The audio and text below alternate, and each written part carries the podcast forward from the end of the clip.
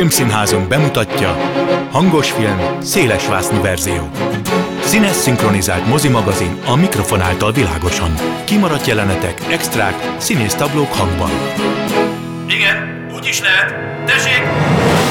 Hangos film, széles vásznú verzió. Jó napot kívánok a szerkesztő műsorvezető Tímár Ágnes köszönti Önöket. A mai adásban olyan alkotásokat vizsgálunk, amelyek középpontjában a környezetvédelem áll.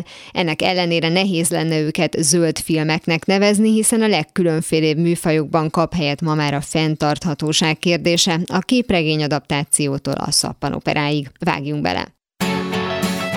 Mozgóképizmus. Filmek politológus szemmel.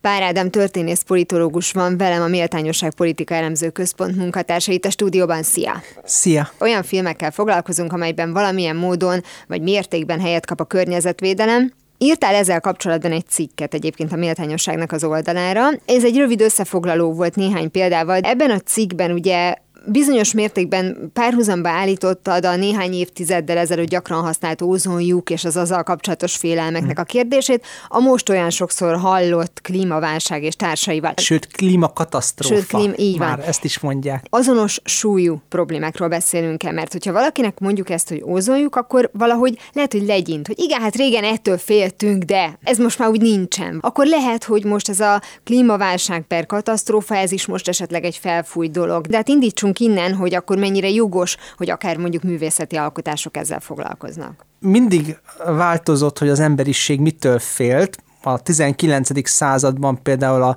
a lehűléstől, aztán ugye az 1970-es években jött a ózonjuk, problémája, ahogyan említetted, és ma pedig nyilván nem lehet kinyitni egyetlen egy környezetvédelemmel foglalkozó újságot, vagy könyvet, vagy honlapot, hogy ne jönne szembe a klímakatasztrófa, illetve a globális felmelegedés, és ezek a katasztrófák mindig megmozgatták az embernek a képzeletét, tehát akármennyire is valaki vagy elfogadja, vagy nem fogadja el, hogy ezek reális veszélyek, bár remélhetőleg ma már ezt mindenki elfogadja, de minden esetre irodalmi és filmes témaként ezek mindig rendkívül izgalmasak, hiszen egy éles helyzetben mutatják be a társadalom működő képességét, vagyis hogy a társadalom működő képességét egy, egy éles helyzetben tesztelik,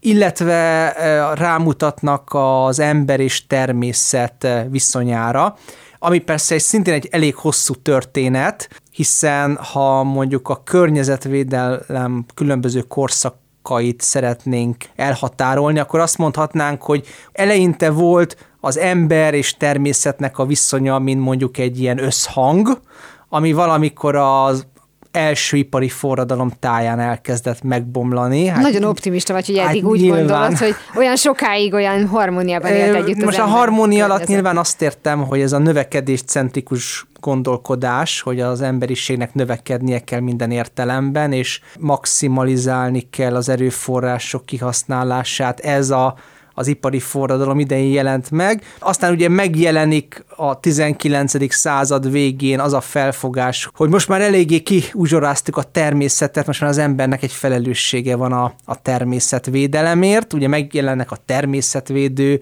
egyesületek, Sierra Club és más-más hasonló társaságok, és aztán az 1960-as években alakul ki az a felfogás, hogy az ember az ökoszisztéma része, 1970-es, 80-as évek a zöld mozgalmak, pártoknak a felfutása, 80-as, 90-es évek, amikor már ennek a természet és környezetvédelemnek, ugye ez sem egy komplementer fogalompár, de megjelennek radikális képviselői, tehát bejön az ökoterrorizmus, a kérdése, és aztán ugye eljutunk odáig, hogy ma pedig a globális felmelegedés van, tehát most már az emberiség nem csak, hogy azért foglalkozik a környezet védelmével, hogy ne uzsorázza ki teljesen, hanem azért is, hogy a túlélését úgy egyáltalán biztosítsa.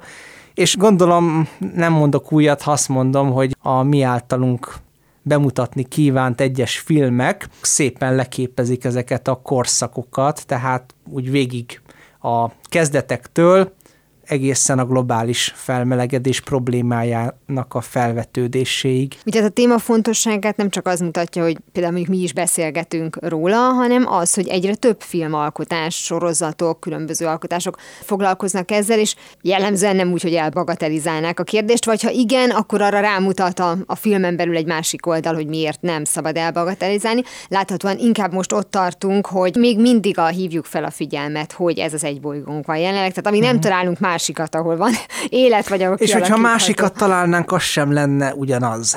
Hát nem lenne ugyanaz, meg ha az emberre bízunk, akkor viszonylag gyorsan el tudja érni ugyanazt az eredményt, amit itt ezen a földön. Ez pontosan így van.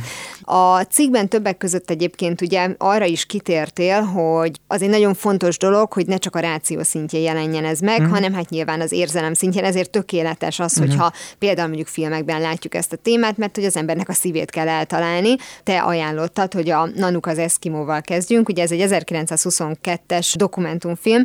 Ez szerinted akkor mennyiben akart mondjuk a szívre hatni, vagy mennyiben volt ez egy ilyen érdekes kísérlet, hogy olyan tájat, olyan embereket mutatunk, amit egyébként jellemzően, főleg a városban élő, nem tudom, nyugati civilizációnak a tagjai, hát nem nagyon látnak, és nem tudom, hogy mennyire volt ebben tényleg fontos szerepe a környezetvédelemnek, mármint abban az értelemben, hogy ez is egy része a világnak, erre is vigyázni kell, vagy ez is ugyanolyan fontos része, vagy tényleg igazából csak egy ilyen érdekesség volt a nézők számára. Azt kell tudni, hogy ez a bizonyos nano Nanook az Eskimo című film, Robert Flaherty-nek a, a filmje, úgy vonult be a filmtörténetbe, mint az első példája a dokumentumfilmnek. Tehát a, az első olyan alkotás, amelyik nem kitalált történeten, mesén, irodalmi adaptáción alapult, hanem Flaherty a saját maga valós környezetében igyekezett bemutatni az inuit kultúrát. Az inuitok, vagy hát az eszkimók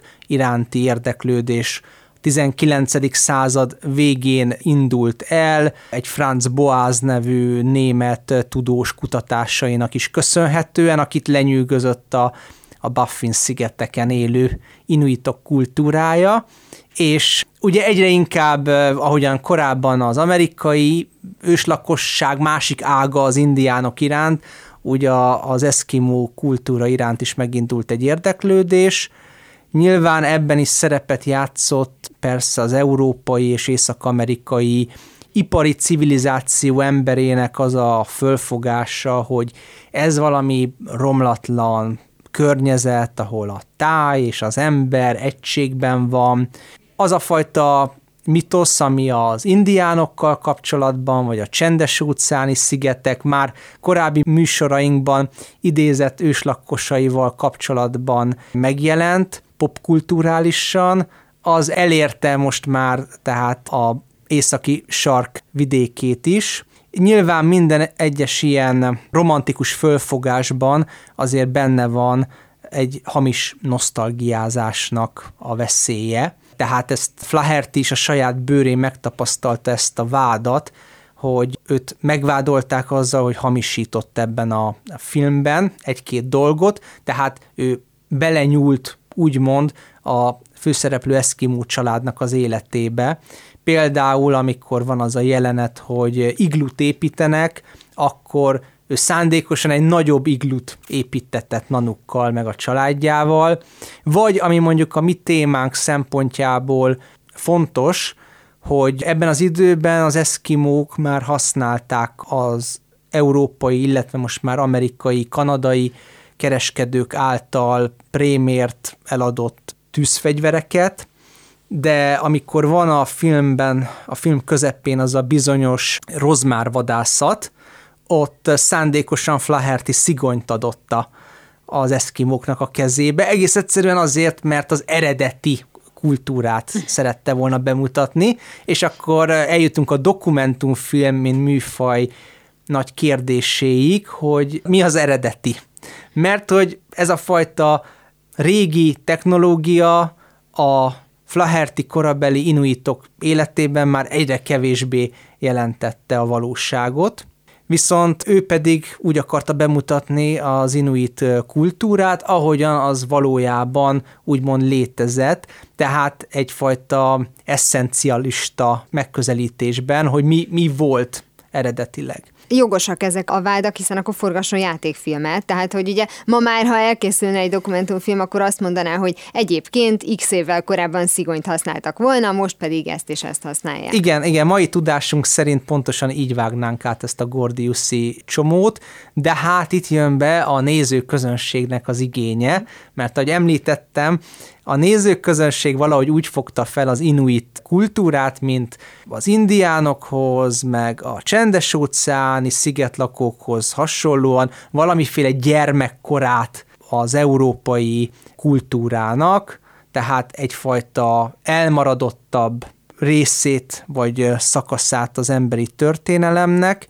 és nyilván ebbe nem illett volna bele mondjuk a tűzfegyvereknek a, a használata, és amit mondtam, hogy ez ideillik a mi témánkhoz, az azért jogos, mert nagyon sokszor mondjuk a környezetvédő mozgalmak is belefutnak abba, hogy kritizálják ugye a nyugati technológiai fejlődést, az anyagi gyarapodást, és nagyon gyakran nem, nem veszik észre, hogy mondjuk a harmadik világ országaiban, vagy akár csak fejletlenebb területeken, a eredeti törzsi társadalmakban, ugye ennek a fajta nyugati technológiai civilizációnak a kikapcsolása, az visszaveti az ott élő embereknek a, az életminőségét, tehát nem lehet azt elvárni, hogy most a, a környezet védelme ürügyén, vagy az állatok védelme ürügyén egy embercsoport ugye lemondjon a technológiai fejlődés vívmányainak az átvételétől, hiszen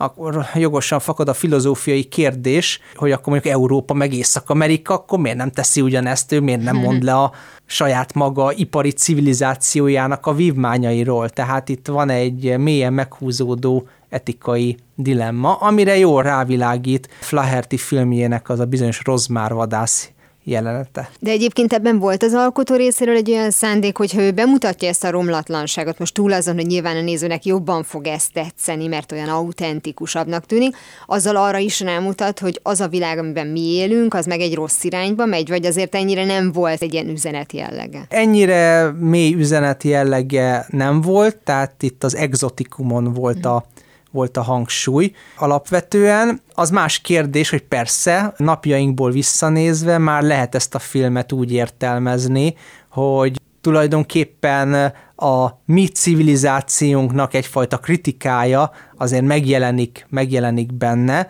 tehát az, azáltal, hogy ő bemutatja, hogy ezek a inuitok egyébként milyen összetartóak, és a zord északi, sarki környezetben egyébként egy páratlanul életképes kultúrát létre tudnak hozni, tehát, hogy végső soron olyasmire képesek, amire mondjuk az átlag európai polgár, ha most oda helyeznénk a Baffin szigetek mellé, akkor valószínűleg nem lenne képes. Úgyhogy ebben az értelemben ez egy humánus alkotás, így utólag visszanézve, de benne van az a kicsit eszencialista jelleg is, hogy az eszkimó kultúrát megpróbálja úgy bemutatni, mint valami egységes egészet, holott ugye, ahogyan az európai, ez sem egy egységes és homogén közösség. Ugye nem egy olyan film van, amelyik pont arra próbál rámutatni, hogy a zord környezetben is milyen boldogan tudunk mi együtt élni. Lásd mondjuk a Miért éppen Alaszka című sorozat, aminek rengeteg van, van. erénye van. Hogyha a Nanuk az Eskimohoz képest ugrunk 90 évet egészen mm. pontosan, akkor a, a Mindenki szereti a bánákat című filmnél kötünk ki, ez 2012-es, uh-huh. Mhm. és ez ugye egy romantikus történet. Nem tudom, hogy abban egyébként azon kívül, hogy persze meg akarjuk menteni a bánákat, az volt az alkotó cél, hogy rámutasson itt erre a zöld kérdésre, vagy ez simán csak egy romantikus történet? Egy igaz történeten alapuló filmről van szó ebben az esetben, és itt meg tipikusan azt láthatjuk, hogy nagyon sokféle csoportnak az érdeke és értéke ütközik a filmen. Miről van szó? Néhány szürke bálna jégfogságába esik, Alaszka partjainál, és ott megjelennek az, az eszkimók, megjelennek a Greenpeace aktivistái, megjelennek a, az olajcégnek az emberei, sőt vezérigazgatója, meg a Nemzeti Gárda, és mindenki megpróbál beleszólni a bálnáknak a sorsába, és bizonyos etikai kérdések itt is fölmerülnek, például az inuit fiatalok tanítása céljából eredetileg meg akarják szigonyozni a, a bálnákat, de ugye az öreg inuit az meggyőzi a fiatalokat, hogy nagyon rosszul vennék ki magát a mediatizált világban, hogyha itt most a kamerák előtt azt látnák, hogy, hogy az inuitok azok ölik a csapdába esett, tehát mondjuk elmenekülni képtelen, egyenlőtlen esélyekkel rendelkező bálnákat, és akkor meggyőzi őket. Ugye ott van a harcos Greenpeace aktivista, aki ilyen mélyzöld vagy sötétzöld módon áll hozzá a kérdéshez, hogy tulajdonképpen a bálnák megmentése érdekében mindent megtesz, de egyébként mondjuk az ott élő, tehát az alaszkai emberek, akár inuitok, akár indiánok, akár amerikaiaknak a szempontjait nem nagyon veszi figyelembe, tehát nem nagyon érti meg, hogy itt vannak lokális kötődések, és talán azok az emberek, akik ott élnek, ugyanúgy szeretik a természetet és a hozzátartozó bálnákat, mint ő, aki a nagyvárosból érkezik. Van ennek a mélyzöld Greenpeace aktivistának egy, hát szintén elkötelezetten környezetvédő, de talán mondhatni, hogy megfontoltabb barátja, és egyébként nemzetközi szinten is zajlanak az események, mert itt a valóságban is úgy történik, mint a filmben, hogy egy szovjet jégtörő hajó segít a bálnák kiszabadításában, tehát itt a hidegháborúnak a a, a végén, le, leges legvégén, 23. óra 59. percében végső soron történik egy összefogás a két szuperhatalom között, mert megjelenik a szovjet jégtörő. Na persze, ugye az amerikai hadsereg az nem nagyon örül annak, hogy ez szovjet jégtörő megjelenik az amerikai partoknál, tehát vannak még régi beidegződések, és a Greenpeace aktivista lány is azt mondja, hogy hát egyébként a szovjetek, a, a japánok, meg a norvégok után a harmadik legnagyobb bálnavadászok, meg egyébként a szörmekereskedelemben is ugye az első helyen állnak, tehát az ő szempontjából ugye a Szovjetunió szintén negatívan értelmeződik, csak más, más módon, és akkor ugye a, az olajcég az nyilván azért segít a környezetvédőknek a bálnák kiszabadításában, mert ez jól jön ugye PR fogásként, az amerikai elnök, az alelnök, az idősebb George Bushnak a megválasztására készülődik, tehát ki kell azt hozni, hogy a republikánus elnök jelölt az mennyire szívén viseli a bálnák sorsát, úgyhogy több érdek kapcsolódik egybe, és egyébként hát jó amerikai filmként a szovjet oldal az nem kap nagy hangsúlyt, de ott a jégtörő hajó fedélzetén ott kialakul egy kisebb konfliktus a kapitány és a másodkapitány között. Úgy érzékelhető módon a, a Gorbacsovi peresztrojka reprezentánsa a kapitány, aki ennek megfelelően igyekszik együttműködni az amerikaiakkal, a másodkapitánya meg hát próbálja őt akadályozni. Aztán persze nyilvánvalóan happy end zárul a történet, tehát a szovjet jégtörőnek harmadik nekifutásra a hajótest veszélyeztetése árán sikerül ugye a bálnákat kiszabadítania. Nagyon jellemző egyébként, hogy Arszenyevnek nevezik a hajót. Most nem néztem utána, úgyhogy nem tudom, hogy az eredeti történetben és a szovjet jégtörő ilyen nevet viselt volna, de hát aki hallgatta korábban a Klubrádió hangosfilm című műsorát, pontosan tudja, hogy Arszenyev kapitány, egy orosz katonatiszt, felfedező, néprajztudós, az Usszuri folyó mentén vezetett egy expedíciót, és találkozott Dersz Uzalával, a derék Nogály vadásszal, aki, akinek a révén megismerte a természetnek a törvényeit, és hát tulajdonképpen az Arszenyev név az végső soron egy ilyen szovjet-orosz környezetvédő habitust sugalt, legalábbis a filmben. Hát nyilvánvalóan nem tudom, hogy most hogyan hívták az eredeti hajót, de lehetséges, hogy szintén Arszenyevnek hívták. Hát ugye nagyon, nagyon illúzió romboló lenne, hogyha Brezsnyev jégtörő szabadította volna ki a szegény szürke bálnákat. Akiket ugye mindenki szeret. Így van. Amúgy nem meglepő módon a beszélgetésünk első részében azért a víz az úr,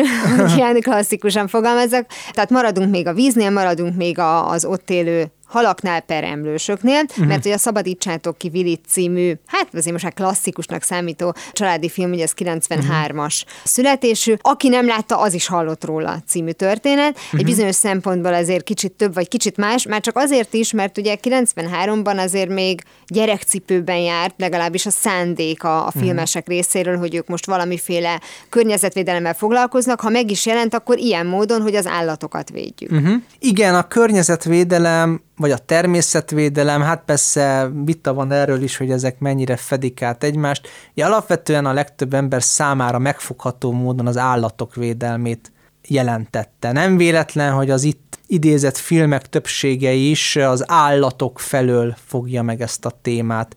És mielőtt rátérnék a Szabadítsátok ki Willy című filmre, azért egy, egy kis összekötés az előző filmmel, az a Mindenki szereti a bálnákat című alkotással, hogy azért nem véletlen, hogy bálnák meg delfinek előszeretettel szerepelnek ezekben a filmekben, hiszen ugye az íróknak a fantáziáját mindig is megmozgatta a tengeri emlősöknek a, a világa. Gondoljunk csak minden tengeri uszonyos szörnyetegnek az inspirálójára, Moby Dickre, Herman Melville regény hősére, úgymond, akinek, vagy a, a, amelynek a, a sorsát szintén azért több alkotás filmre vitte 1956-ban, de még 2011-ben is készült egy sorozat róla, meg a Tenger szívében című alkotást is inspirálta, és tulajdonképpen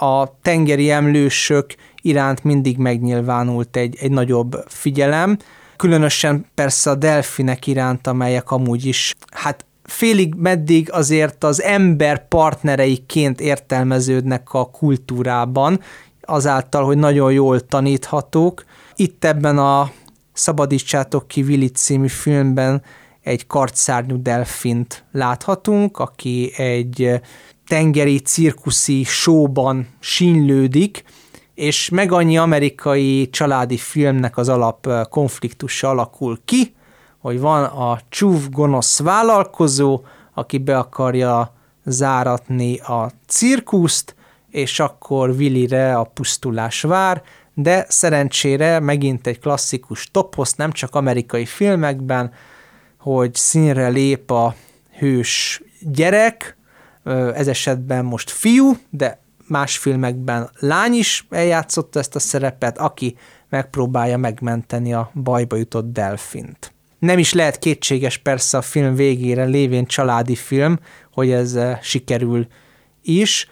Mm, nyilvánvalóan ez nem egy olyan mély alkotás, mint a mindenki szereti a bálnákat, tehát az tipikusan egy valós történeten alapuló, és hát mély mondani valójú alkotás volt, még ez egy, ez egy olyan film, amelyben inkább a főszereplő fiúnak és a kartszárnyú delfinnek a kapcsolatán van a hangsúly.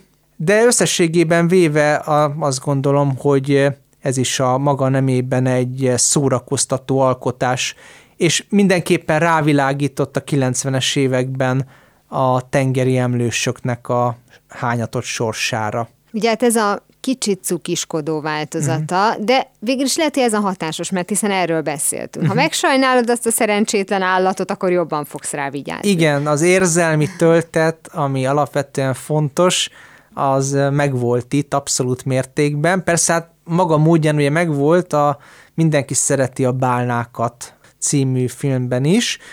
Itt ebben az alkotásban azért ezt masszívabban kapja a néző, de csöppet sem érzi, hogy, hogy gicses vagy, vagy túltolt lenne a film. Már ugye az előbb említetted például ugye Moby Dicket, vagy akár a tenger szívében, és még ugye ide vehetjük az öreg halász és a tengert uh-huh. is, hogy ugye ez a bizonyos ember és természet együtt élése vagy együttműködése, főleg bizonyos évtizedekben, akár irodalmi formában, akár később ugye ennek a filmes változatában, úgy jelent meg, mint egy harc. És sok időnek kellett eltelnie, uh-huh. például ugye a tenger szívében megszületéséig, amíg ez a harc olyan módon lett legitim a filmben, hogy oké, okay, hogy te ember, te ki akarod nyerni a javakat, és tovább akarsz élni, de ugye tudod, hogy ezek végesek. Uh-huh. És hogy az öreg halász és a tenger nyilván ennél több rétűbb, tehát hogy Hemingway nem azért írta, hogy feltétlenül rámutasson arra, hogy egyébként figyeljetek oda a környezetvédelemre, ez uh-huh. valószínűleg fel sem merült benne, hanem sokkal inkább ezt a bizonyos harcot ábrázolta. Tehát hogy nagyon érdekes látni, hogy tényleg majdnem száz év elteltével hogyan alakul át ez a bizonyos harc. Igen, de ugye itt a harc mögött azért benne van egy hát egy partneri viszony, vagy legalábbis egyfajta rászorultság a természetre, tehát Santiago mégiscsak úgy egy halászember, akinek a tenger nyújt kenyeret, és a tengertől ő annyit veszel, meg egyébként annyit is tud elvenni, amennyi feltétlenül szükséges az ő számára. Úgyhogy ez más, másfajta harc azért, mint, a, mint amit mondjuk a, az olajcég vívotta a haszonért ott Alaszka partjainál. Ha már harc, egyébként Jack Londont is nyugodtan megemlíthetjük, hiszen hát Hemingway jel egyébként nagyon sok tekintetben hasonló volt a karakterük. Jack London is misztifikálta a küzdést, a, a harcot, az erőnek a fitoktatását. Egy, egyébként mindketten öngyilkosok is lettek, és hasonlóképpen London is nagyon gyakran mutatta be a magára hagyott embert, aki a természet erőivel igyekszik helytállni. Most ugye lehetne akár csak a, a farkas és kutya történeteket említeni, szintén a vad Zordon északi tájon, de említhetjük akár a, a Tengeri Farkas című filmet, amely, amely egyébként azért is illik a témánkhoz, mert fókavadász hajó uh-huh fedélzetén játszódik a történet, és tulajdonképpen itt a kapitány az, aki megtestesíti ezt a, ezt a félig meddig természeti lényt, aki szemben áll a civilizált, túlságosan kifinomult író polgáremberrel, aki odavetődik a hajó fedélzetére, tehát ez a természeti lény versus polgár ellentét, megjelenik, és ebben is tetten érhető a, a természetnek és a civilizációnak, a túlcivilizáltságnak a konfliktusa. Még vannak egyébként ugye további zöld, illetve környezetvédelmi kérdésekkel foglalkozó filmek és sorozatok a tarsolyunkban, úgyhogy vissza fog térni ez a sorozat. Pár Ádám történész, politológusnak, a Méltányosság Politika Elemző Központ munkatársának nagyon szépen köszönöm, hogy itt volt ma velem. Én is köszönöm, viszont hallásra. Ez volt már a hangos film szélesvásznú verzió, legközelebb ismét szombaton délután fél kettőtől várom önöket. Természetesen a korábbi adásokat, ahogy a mait is hamarosan megtalálják archívumunkban, valamint podcastként. Kövessenek minket a Facebookon, és ha még nem tették, iratkozzanak fel YouTube csatornánkra. Köszönöm a figyelmüket, a szerkesztő műsorvezetőt, Tímár Ágnest hallották. Viszont hallásra!